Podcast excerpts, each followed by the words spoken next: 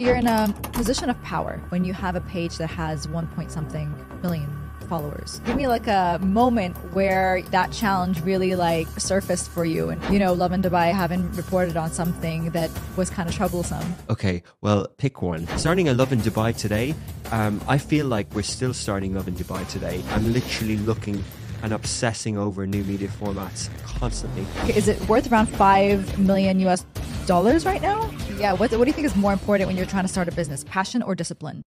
Good one. Richard, thank you so much for being on the podcast. I know you're a busy man and you are the CEO and founder of Lovin Dubai, one of the most popular um, pages or media organizations in Dubai right now. What do you think is the secret, kind of the secret sauce of what made Lo- Lovin Dubai what it is today? I, I think thanks, Yasmin, for having me on your podcast. A fan of what you're doing. I've seen the seen you pop up a bit, and I know it's only the third episode, so it's good to be at. It's good to be on with a fellow content creator. Uh, I don't think it's a mix of things. Like every now and again, new media brands pop up, and uh, you know we're going sort of eight years, and it's about being able to sustain that. Uh, you know, there's certain things that we've identified what Lovin Dubai is. Uh, mm-hmm. it's a local news and lifestyle platform. Uh, you know, it's a mindset, it's love in your life. So it's not necessarily a demographic mm-hmm. uh, or an age or a gender or anything like that. Yeah. Uh, it should appeal to anyone with that mindset, no matter what age they are. And then it's fast social news. Uh, it's uh, it's a bit of fun. It's a bit of escapism. Uh, and it's a mix of different things. Yeah, I feel like it's also become kind of this like pop culture staple. A lot of people go to Lovin Dubai to just to know what is up in Dubai right now. So, which is which is always great. I just want to know, like, take me back a little bit. Take me back to where it started. Where did you get that idea from? And was it an idea, or was it something that was kind of uh, suggested to you? It wasn't really an idea. Yes, I was working in uh, media agencies. I'd been in Dubai three years at the time. It was 2015 and I'd previously worked in Dublin and London, and I was sort of early thirties, and uh, I always thought I wanted to have wanted to test out like having a social media agency or something like that. Mm. And uh, a friend of mine had set up Lovin Dublin, uh, and it wasn't wasn't that they were making profit, but I just felt that there was something about the brand that I thought could work. And you know, like these podcasts, and everyone's making podcasts now. Like yeah rewind the clock back sort of eight, ten years, and blogs were still quite popular, although Instagram was taking over. Mm. And but it was very hard to uh, set up a blog that had media credibility from the start or something like that. Yeah. And I thought that was a point of difference. I liked how they designed the website and stuff like that. So I signed a ten year area developer agreement while I was while while I was doing other work and um, I got an NOC from the current employer. Mm-hmm. I hired an editor from ITP, thinking that that was a solution, yep. and a salesperson, and neither of them worked. and eight months in, I'd put in about between friends and family, I put in about one hundred sixty thousand dollars, and it was nearly all gone. Uh, so I left the the MD role I was doing, mm-hmm. and I became editor. And I okay. can't spell. Yeah. Love it. Yeah, and I can definitely still can't spell. I don't have confidence a confidence is there. That's what we can say. yeah, but um, but but I knew how to do social media. I knew how to growth hack. I knew how to, and I knew what was needed. I remember asking yeah. the market and the media agencies, "What do you think of this idea?" And they kind of said, "Oh, is it a Time Out? Is it this? Is it that?" And they said, "Well, it's saturated, right? Like Shortlist had launched. There was Stylist. There was What's On. There was mm. other titles, and then there was the the news services." And they said, well, there's loads of there's loads of unsaturated categories like business and music and things like that. Mm-hmm. Uh, but but this one's saturated, and I was kind of like, yeah, but you know, I see that what they're doing on digital, and they're writing and posting about ten articles a week, and I was just kind of like, you know, looking at what was happening in the U.S. and other markets, I knew that that you needed to do ten times more. So right. we just went in with that approach and we did 14 hours a day uh, seven days a week and didn't stop and still haven't stopped. And that's what i was going to ask you. What was the gap in the market that you saw that needed to be kind of addressed? Um, it was actually it wasn't necessarily the gap in the market from a consumer point of view. I think it was more the tactics that weren't being done in, in social digital publishing. And i think there was clickbait there was uh, viral juice around uh, different things. Uh, there was, you know, Ice Bucket Challenge came along, live videos. There was all those sort of things, and they keep coming, and formats keep coming. But uh, you know, there was definitely a gap in the market because Dubai is such a hotbed of a city. Like, there's just so much going on. I remember the editor telling me, "Oh, they're going to go and live in the UK in the summer because there's nothing happening in Dubai," and I was just like, "No, but like three million people are on their phones every day obsessively. That means there's activity." And it, and it was just that mind shift. It was kind of like, if people are posting a tweet yeah. you can do news. That's a good observation that people, even if it's the summer, it's going to be slow. People are going to be on their phones trying to figure out what to do during the summer. That's that's What to do and, and also to consume what to- content yeah. that's relevant and local. And there's, you know, there's we we don't have a we don't have an editorial calendar. really. Yeah, never. And we don't have a deadline Then how do you know what to post? because it just comes. It just happens. It just happens. Oh, It just right. happens. Like there's no such thing as a slow day. Never. We never. We never stress about it. We, you know, we never make plans for lists or anything like that. But like surely that. you plan before, for example, you know, um, Independence Day comes along or Eid comes along. Nothing. Really? Nothing. Wow. every day uh, the dms are full the news cycle happens the first post goes up at 7.30 in the morning Yeah. and it just rolls all day So, what kind of content did you start with, or what kind of content had you envisioned for Lovin Dubai when it first started? uh, well like Lovin Dublin had the sort of irish craic drink culture stuff and then with Lovin Dubai I, you know it's hard to think back if there was a real editorial plan around it like I, I definitely thought that we had to capture the zeitgeist of the city. We had to make the city feel alive digitally and uh, then it evolved and we've got better at explaining what this is but it's community stories not companies. It's you know writing about influencers using local names. So from the start we'd, we'd say moe instead of Mall emirates. We'd write about Rashed Belhasa money kicks and uh, mo vlogs and all these people that people would say who are they? Who's that? Stop making stupid people famous and all this sort of stuff. And then write about them a hundred times in a year and you you become part of their story and that type of thing. And that's what I was saying. It, be, it becomes part of the conversation. And that's why I feel like it's become kind of this pop culture staple in Dubai because people are talking about Mo vlogs and you can say MOE and, and you, it's kind of like you're in the, how do you, like, you're in the inner circle kind of thing. You're like, you know, people know what you're talking about and you make people feel included. Yeah, and it was similar with uh, His Highness Sheikh Hamdan. He was so good at Instagram and social media from an early day that uh, you know we we just started writing about him in a way that, and even different members in in, in royal family in a way that people are proud that they're here and and. Uh, similar to national brands, right? Right. Rather than waiting for Emirates press release, like we just realized from an early day that like there are certain things, and this works across all the sort of 16 loving cities across the region now. There's a playbook that there are certain things that resonate. If you can package it up in an emotive way, but you know, uh, homegrown brands, nostalgia, sweets you remember when you grew up. Like, if I say that to a listener now, if I tell you when you were 10, what sweets did you like? Yeah. Every listener here will think of something else. Whether you're from Jordan, whether you're from uh, Egypt, whether you're from India, whether you're from Ireland, everyone will think of something else. And but it's the same emotive reaction. Or what did your granny give you? Yeah. Like was it word is original or was it a X? You know, and Yeah. and this sort of thing. And like when you, when you kind of understand that sort of those trigger points of emotive content, and you can uh, find journalists and find people who grew up in that city, you've got a nice little recipe then. But it's not a franchise, and I learned that pretty early that like you can't give you can't tell each place that this is the size of the straw like you know when we went into saudi like now our team over there is 80% saudi nationals 90% same in egypt same everywhere that we go in pakistan sudan in oman it's all the same and uh you know we're always trying to find to capture that local uh thing Yeah. So okay. So emotive content is is I guess would be maybe like your your vision or what you want to kind of portray on your pages, right? Like, but do you also consider yourself like a news agency in any way, Yeah. shape, or form? yeah well, i mean well augustus media is the is our company Right. uh and Is that your company? That's my company. Yeah. that's the one that I set up day one. Mm-hmm. And as we were going, we bought out of Lovin thing, and they sort of changed plans there. So we we wanted Augustus Media to be a modern media company of choice in the Middle East and North Africa. That was our vision, Mm-hmm. uh, and that's our mission, I, I- suppose. And there was a time when Dublin changed leadership and they decided not to do news anymore. Okay. And I felt that they lost the life of it. And I felt that like there is a role for non-news, how to and where to go guides. Yeah. Absolutely. But I felt that like if you were if you were uh, giving updates of what to do in a city over 15, 20 years, Mm. You wouldn't necessarily tell any stories of the people or things uh, that are capturing what's happening that's going on in the city. Yeah. And you're not that much of a utility and you're not really much of a something that people sort of want to know what's really happening.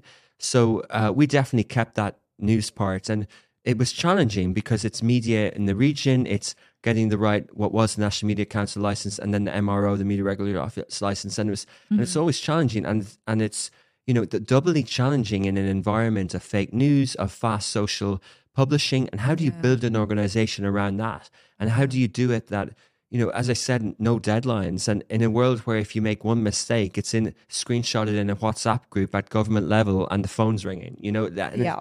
and, and, you, and you're trying to do that, but also trying to create jobs for people from universities who want to be media personalities and want, want to work and, and be journalists, not write press releases. it's a sense of it's a huge sense of responsibility i would say right? Like just having that whole the news angle having you know so many employees and people depending on on you.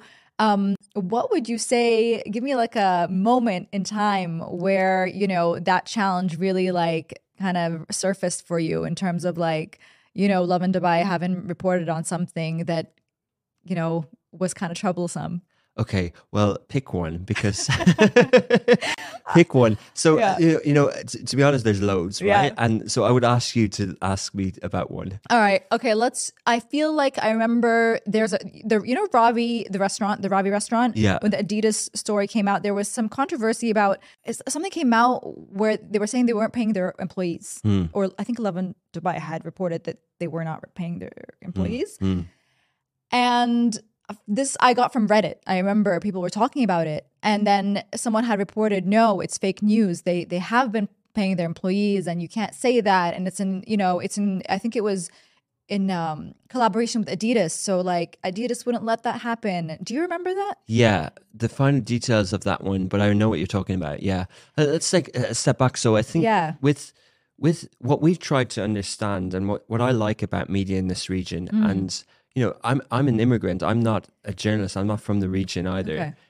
But what I like about it uh, is that the the media is pretty new. Yep. right? Like under the Ottoman Empire, there was no printing press. Uh, the print, first printing press, which I found a s- fascinating statistic recently in Riyadh, was in 1953, right? Like newspapers, New York Times are 1950s. The newspapers in the region are 1970s. Hmm. You know, so news news is pretty new. And none of the global, none of News Corp or any of those companies ever had an office in the region, ever. Okay. Or ne- no newspaper, no print, no nothing. So there's no precedent for pan Arab in this way. There's local newspapers and there's local TV stations. So what we're trying to do, there's no roadmap for. Hmm. There's also this idea, and this is a little bit sort of sensitive and controversial, but you know, I think you have to understand the culture and you have to understand the constitution and uh, of the countries in the region and it, their relations to Islam. And, Yeah. you know, because people in the US or Western journalists fall behind a constitution in the US from the late uh, 18th century that says First Amendment is freedom of speech. And they use that as their mantra for media. Yeah. But that doesn't mean it's a global mantra because that constitution doesn't rule outside of the US. Yep. So I think there's so to explain that to Western audience, I never can. They will never. They'll They never appreciate. it. They won't understand. Yeah, it. yeah, yeah. So once we understand it, we I think we're quite fortuitous that loving your life, the loving brand, suits a lot of this because it's a lot of it is is you know we don't do reviews, right? Right. So uh, Reviews just- of restaurants and stuff like that. You No, don't do that. don't do okay. them. Yep. so basically for me there's there's three areas that are the media guidelines and this is how we can uh, have uh, you know this sort of trust our young journalists and there's over 30 people who create content every week there's 75 employees in the company but we say look uh, no no in no islam nothing uh, No uh, religious. yeah, nothing. uh, You know, the the prophet, peace be upon him. Nothing. uh, Respect the prophet. Respect Islam, and then the leadership. Respect the leadership, and then respect your ability to make a living. So defamation and other. If I said that this Dubai podcast studio, Hmm. uh, if I said something insulting around that, Yeah. how dare I? Who am I to stop that? And if I said that Yasmin's podcast X, how Hmm. dare I? So if you can take that through to everything, then everything comes through. Now, in some of these cases, some of this stuff is super subjective. It is. That's that's where it come. You know, that's where it's challenging. I guess that's where the challenge comes in because you might think it's like, oh, you know what, we were super respectful in this case, but someone might see it as Yeah. not. And in, in the case of a say a restaurant that might have business challenges, right? You know, on one level you're you know, we're huge supporters. I we I think we've written as many articles, if not more, in eight years than anyone has on Ravi's, and you mm-hmm. know, we really have uh, kind of gotten behind all the local community stuff and really got behind that story. Uh, even normally, we wouldn't have when it originally announced with Adidas. We would normally have not done companies, but we it was such a community story that we covered it anyway so much positivity. But then sometimes, you know, comments go off and people get triggered and all that. But I think like in that case, like, you know, there is there is a sense that there might be some employees, I'm not sure the specifics, but there might be a story to tell on that side as well. You Yeah. know, and going back to this ex- this defamation, the first two are very clear to me. Yep. The third one is is tricky because if you're, for example, The third one, as in the reviews. the defamation part. The part, defamation yeah. part, okay. The, the insulting, ruining the chance of someone for uh, and for the business opportunity. right. Uh, you know, for example, if we report about a fire, Mm-hmm. uh, so if I say that there's a fire near Heathrow, Yeah. right, would I get a call saying that you're uh, harming the ability of someone to travel from the airport? You're stopping our economy. Because now you're basically defaming the name. Fearmonger. Exactly. Uh, uh, telling people that they shouldn't travel because there might be a fire in the vicinity of the of Heathrow Airport. yeah. Uh, if if there's a, a storm and if a video goes up that shows uh, winds and rain and Mm-hmm. uh, uh, a building under construction with a banner flagging back and forth, Yeah. um, is that content directly impacting in four years' time Mm. the chances of an individual remembering that post and renting in that building when it's finished? So the building owner finds offense to that content. Yeah. That's how tricky it is. That's how tricky it is. and the user never sees this. So when the reader, when a post disappears, it's because of the law around that, and we we're really good at it. Like we know almost everything. Uh, but there's some times where even I, and it's been thousands of posts. It's been eight years, it's 16 cities. Like even I didn't think or didn't spot the the thing that the individual who you don't know exists sees in something that you don't see is there. Yeah. and that's the issue. How would you how would you handle that? For example, if something did come out where you know people are saying, you know, how dare you speak about Ravi's? How dare you do this? Would you correct yourself in the next post, for example? Would there be like a public statement, or would it be just kind of handled quietly in the background? Like, what is your kind of style of handling that? we- we oh, we don't like to delete things. We like to own our mistakes. It's why we take so much heat. We don't hide. Mm-hmm. Like brands hide, hide, go quiet for a week. Influencers delete stuff. We don't. Yeah. We let the heat come to us. It costs us business, but there's a part of journalists that you know, part of social media that you know, it's published. Own your mistakes. Embrace it. Ask for a statement. Correct the mistake Yep. meme accounts pop up and I love them and they highlight our mistakes and all that sort of stuff. Mm-hmm. But as much as possible, uh, speak to people about it. There was an incident recently when lights went out in a cinema Yeah. and uh, it, it emerged that it was an electricity in the neighborhood. And I would have loved if the this the entity said that communicated on social media because they have social media pages Right. and said there was a, it's not our vicinity that had an error had a fault our vicinity is perfect Mm-hmm. by the way lights went out as happens it's normal and if you communicate It's a transparency thing. Yeah. Yeah. And its transparency goes a long way. It is a very powerful thing. Yeah, but but people have jobs and people have KPIs and targets, and I respect that. And you know, we we try and have these systems in place. Like the learnings on all these things is let's build more systems and more people to be able to communicate, whether it's direct, whether it's with spokespeople and all this sort of stuff. Yeah. And you know, and let's package things up. Like the, there was something else last week where you know memes were posted, something funny, and uh, another entity kind of said, "Well, actually, there's another side to the story," and we found a really nice way to tell that in another way later. And they were like, "That's that's beautifully done," you know. And I think, you know, I think there's there's definitely ways. Like we do a lot of Yeah. media partnerships, and Yeah. sometimes things go wrong at events, and the amount of times that we sort of uh, understand the messaging that needs to come out Yeah. and sort of you know that sort of thing and, and then but even further like you know as much as you get the message across there are certain times where things go off in the comments mm-hmm. right and then and then that becomes the issue and Yeah. i think like if you had the same headline in a newspaper Yep. you couldn't see the triggeredness You couldn't see it. You couldn't see how people are reacting. exactly so when when people call us and kind of go oh that post it's they're really talking about the comments Exactly. yeah, and and then in that sense, like you have to go. Well, you look at the comments, and if there's a lot of hate speech there, you go, well, we don't want to incite that, so we turn the comments off. And people Mm-hmm. say it's protect you. No, it's like it's for the society. It's for that. We don't we don't want you guys to be going off at each other. Like Yeah. yeah, it's better engagement for us. Yeah. but we don't want it because it's not like what like it's fascinating. I mean, like you know, people used to say, uh, if it if it bleeds, it leads. Yeah. I don't believe that. I genuinely don't don't, like either. like it could it could get more engagement, but I don't think Or like all PR is good PR. It's not. it, it doesn't. No, Any PR is good pr-. It's yeah, not- yeah. I mean, I mean, brands need people to talk about them, but like you know, there's certain points where why do you, eh, you know, by by doing that, then you're you're choosing more of those negative stories, and it's missing. Yeah. We see so much positive enga- so much engagement on feel good stories, yeah. like the, the Cats. yeah, cats, Cats. Love the cat videos. loads of stuff like loads of like loads of like proposals loads of uh, uh, special moments when people return home Mm-hmm. loads of things on airplanes like loads of like emotive things that Yeah. just read and then you go okay well well why why does it if it bleeds it leads why does it have to be negative Right. like there was a story in uh, Egypt recently uh, uh, in Hurghada in Sahl Hasheesh where a shark had a yeah I saw that. Yeah. story and we didn't cover it we didn't show the video of the shark It was very intense to see online, and I was surprised it was going around actually. And I was like, I had, I really want, don't want to see that. four articles with the video in the Daily Mail. Four articles. Imagine, like, so what sort of society are they building? You- Do you know what I mean? And I think I think there's a oh there's something there. After but, all like, the Meghan and Harry stories that I've seen, I feel like I'm. If I ever move to the UK, I will not be reading the Daily Mail.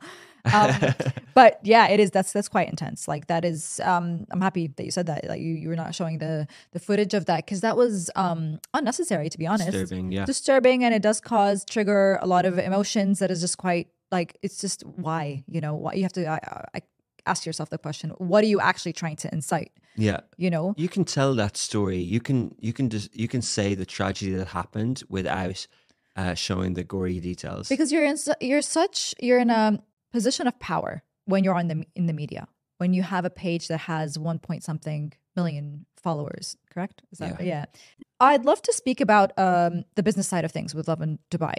Um, i think i watched an interview last week uh, saying that you guys you most of your um, like income come your profit comes from like brand deals and um, collaborations. Is that correct? Yeah. yeah. And um you you make is it worth around 5 million US dollars right now? We'll do seven point four net dollars this year, eleven dollars gross. But that's across uh so we have another brand with Smashi TV, a streaming Oh, okay. service. Yep. uh, which is a vertical base. It does local UE sports and it does Arabic content. We've like seven or eight Snapchat shows in Arabic in Riyadh. Uh, we have Odeon, which is a content studio. So we do uh, like white label assets and some other projects there.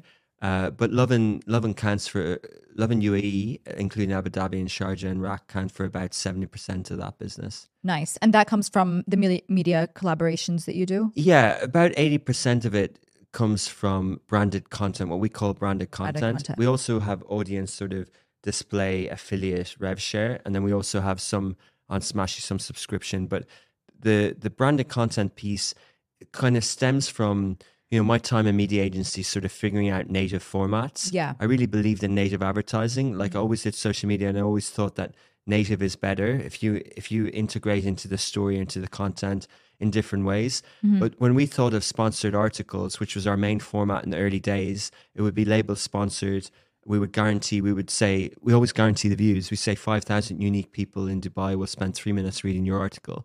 So it dispels the coverage thing, right? Like oh, Owen mentioned, no, like you get the article approved Yeah. the opening dates, the the details, the things like that. And hmm. that's upper funnel awareness. And because it's so hyper local, they hmm. see the impact on footfall. So that was our unit, that was our model. And that we just replicate that in every type of new media format. So there was times where moles were paying us a few thousand dollars to do Facebook Live. We had a million fans on Facebook by 2018, and we were going to moles to do that, guaranteeing them 100,000 views. Yeah. Right? But then the algorithm changed. Facebook no longer think it's brand safe. Yeah. And now they're pushing vertical video reels and all this sort of stuff. Exactly. So then you adapt to that as well. But the the method stays the same. Now, how clients interpret that, they can either do it as purely native Mm-hmm. or they can do it as advertorial. Advertorial is very much pushy. It's like there's a there's a brunch happening in this place at the weekend yeah. or uh, 11 things that you feel like with your friends brought to you by the brunch so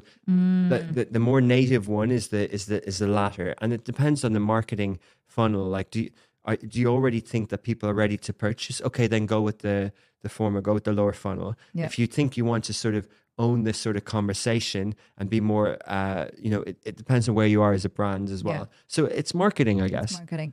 Okay, I want to ask you a little bit more about you and how you kind of started and as an entrepreneur.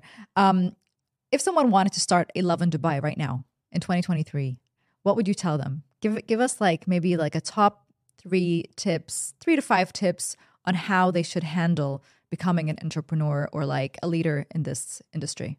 Yeah, I th- you know, I th- like I love entrepreneur stories because they're always different. Yeah. Like you know, I was with a guy yesterday who was telling me he's writing uh, what's it called underdog entrepreneurs, and he has it's the same style of person each time. They don't know the industry; they just solve some of the problem. Uh, my story is more that I knew the industry from a media marketing point of view Right. and I understood every nook and cranny in it. Like I'd worked in seven, eight agencies. I'd established uh, in my previous role in the region. Uh, I did it across the region. So, uh, like, I hired like thirty trilingual graduates in Beirut and did social media across thirteen countries. And I was doing that internally across a big network. So, so there's some things that come from there, right? There's discipline. There's show up every day. There's understanding the shape of these things, of these entities, and what makes them tick. Uh, so there's that side of it. Like, but the first few years were uh, were difficult. Like, uh, you know, I was out of money. I, I, everything that the hardship that entrepreneurs go through. Did you have investors at the beginning? I had, I had that. I had. uh, So there's pe- a few people own 25 percent of the business. Okay. And the money that went in in 2016, 2017, uh, there's been no external cash since. Right. So, and we've been paying dividends every year since 2017 Okay. and reinvesting about 80%. And, uh, you know, now we have, uh, like, as I said, like the, you know, we, we have three offices, uh, and presence in seven countries and like a 12,000 square foot unit in Dubai production city. And, you know, we, we- we'll do the numbers that I said, but that's all been incremental. Mm-hmm. It's been going from a co-working space with not being able to afford the fancy desks and having to have the shared desks, mm. you know, and the embarrassment of that to affording the first office that was a shoebox. Like for 10 people, we're in 800 square feet and there was two offices there Yeah. we were sardines and then affording the next one and the next one and stuff like that and you know so there's a lot of that part of entrepreneurship Yeah. but to your point like i think and you know to the question of if you're starting today i i like the sort of work ethic element. That would be the advice. Um, and to keep it simple and to believe don't think you have to come up with an idea. I didn't come up with an idea. I just executed something that i had autonomy over and i had freedom over and i put my heart and soul into it. Yeah. but um but you know starting a Lovin Dubai today um i feel like we're still starting Lovin Dubai today in many ways and i feel like all the questions that that question would evoke Yeah. uh goes through my mind every day. From from you know this morning when i'm up i'm training i'm i'm literally looking and obsessing over new media formats constantly. And Yasmin, that's why I, I think i'm fortunate. You know that's why i think like i think that's why i'm i'm lucky because i'm i'm passionate about what i do. And it might it might not the right use of the word stress but it might like keep me kind of going ah but like everyone's doing this and everyone's Yeah. on this why aren't we on this and why aren't we doing it that way Yeah. what's our newsletter strategy what's a podcast how are we doing streaming how are we getting loving into a free ad supported streaming service Mm-hmm. but if i if i take a step back and i channel that and i go ah that's me caring about like what's on my food menu and what a customer is eating and what's the ingredients Like it's, Yeah. that's actually passion, and I you know I I love it. I was going to ask you, yeah, what, what do you think is more important when you're trying to start a business, passion or discipline? Oh, Good one. Discipline. This this you can't do it without discipline. You kind of, okay. 'cause Like- you're not going to have the passion every single day. Yeah, you know, and you, and people can make successful businesses with pure discipline for a few years, but I think they won't keep it going forever if they don't have the passion. because they won't be happy because Yeah. That's where They'll exit, they'll in. sell. Like I, I have no intention of exiting. Like 30, 40 years, I don't care. Like Yeah. it's not, it's not why I'm in it. So share with us one mistake that you've made on your journey that really taught you a huge lesson in terms of, you know, being able to create this company that you have. I think there's been things that we've been punished for, like Okay. legally and things like that. But I wouldn't necessarily call them mistakes. I think they're learning curves. Mm. Mistakes are uh, things like strategic mistakes, like market entry, hiring mistakes, Yeah. uh, stuff like that. That you kind of go, oh, that was a waste of money. Like I did, Smashi did live streaming in Arabic for three, four years, thinking that linear, uh, there would be linear versions of Netflix, and I just didn't get the timing right. And we made more success on Snapchat and the vertical video. But do, do I sort of do I think that smashing what we've invested in it is a waste of money? No. Like Yeah. when I look at when I look at how media brands launch, Lovin Dubai was a hit in the first month. Like the page views in September 2015 were a quarter of a million. I had a successful blog when I lived in London, and it used to get five or ten thousand page views a month.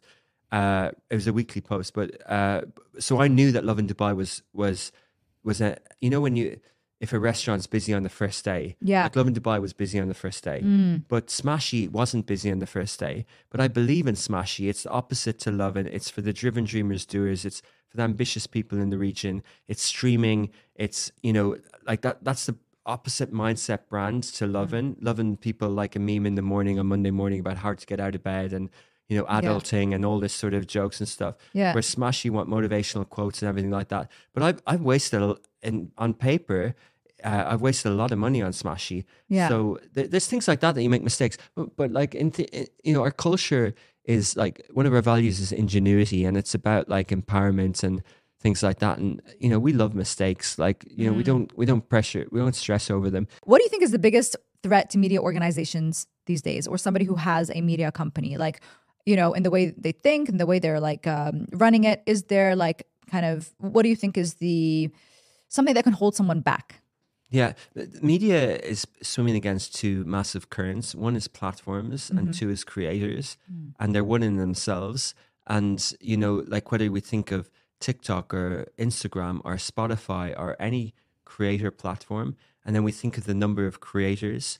You know, I was talking to the guys in Egypt last week, and uh, we were we I said, how many TikTok accounts do we have across sixteen Lovins and thirteen Smashi Verticals? And it was about thirty Yeah. and uh, they were saying like if we pump out a lot of content and we have journalists and all that we're going to have a big audience and I put it in perspective there are 1.7 or 2 billion tiktokers in the world 850 million of them create content every day Wow. uh, or Eight hundred fifty million only in Egypt. No no globally In the So, globally, yeah okay. so 850 million people are creators Right. of 200 2 billion people users so you can't make a dent so like but the but the thing is here is where does this go and Exactly. what, what i what i try and maybe i have the total wrong business view and all media companies should just give up but there's two ways that this goes the good creators become media companies Yep. and the and media companies are the only ones who can talk about all the creators your podcast who's going to write about your podcast? Your competitor who has another podcast or the media company who likes to see what's happening in podcasting? Uh, but going back to the first point about uh, we're on a podcast now where do you see this podcast going? Right? Where do you see is this a media company? If you look at uh, two relatively creator-led podcasts, so not the high global ones, but say in this region, say AB Talks with Yeah. Anas Bukash, or say in the UK, Diary of a CEO with Steven Bartlett. Yeah. If you go on their LinkedIn pages, just for their podcast, not for Bukash Brothers, just for AB Talks, there uh, he might he might tell me I'm wrong here now, but it says like 11 or 16 full-time employees. Diary of a CEO has 21 full-time employees. It is a production, right? They're so media it is, company. It's it's a it's a media company. So, but but still, they're competing. The viral video that they make with their guest goes into the algorithm, into that part of whatever. But the beauty, the amazing thing about digital media companies, and it's why you asked us about our business model. The best way to make money is many ways. You have to be diversified. Yeah. We've chosen not to do talent management. We've chosen not to do events because I think they're different businesses. Mm-hmm. Yeah. But we'll choose every way digitally that we can because that's part of our, our plan. But uh, look, like the, the media is actually a fun world to work in. But uh, business wise, it's challenging. It is a challenge, right? But I'm excited to see where it heads, and I'm so excited to see where Lovin Dubai is going. Also, well, thanks for the chat and good luck with your podcast. thank you so much, uh, Richard. That was uh, that was really insightful, and I hope you guys also enjoyed it, guys. If you like this video, do like and just uh, drop a hey in the comments below, and subscribe to the channel because it really does help. And uh, we'll see you on the next one. Thank you very much. Thank you.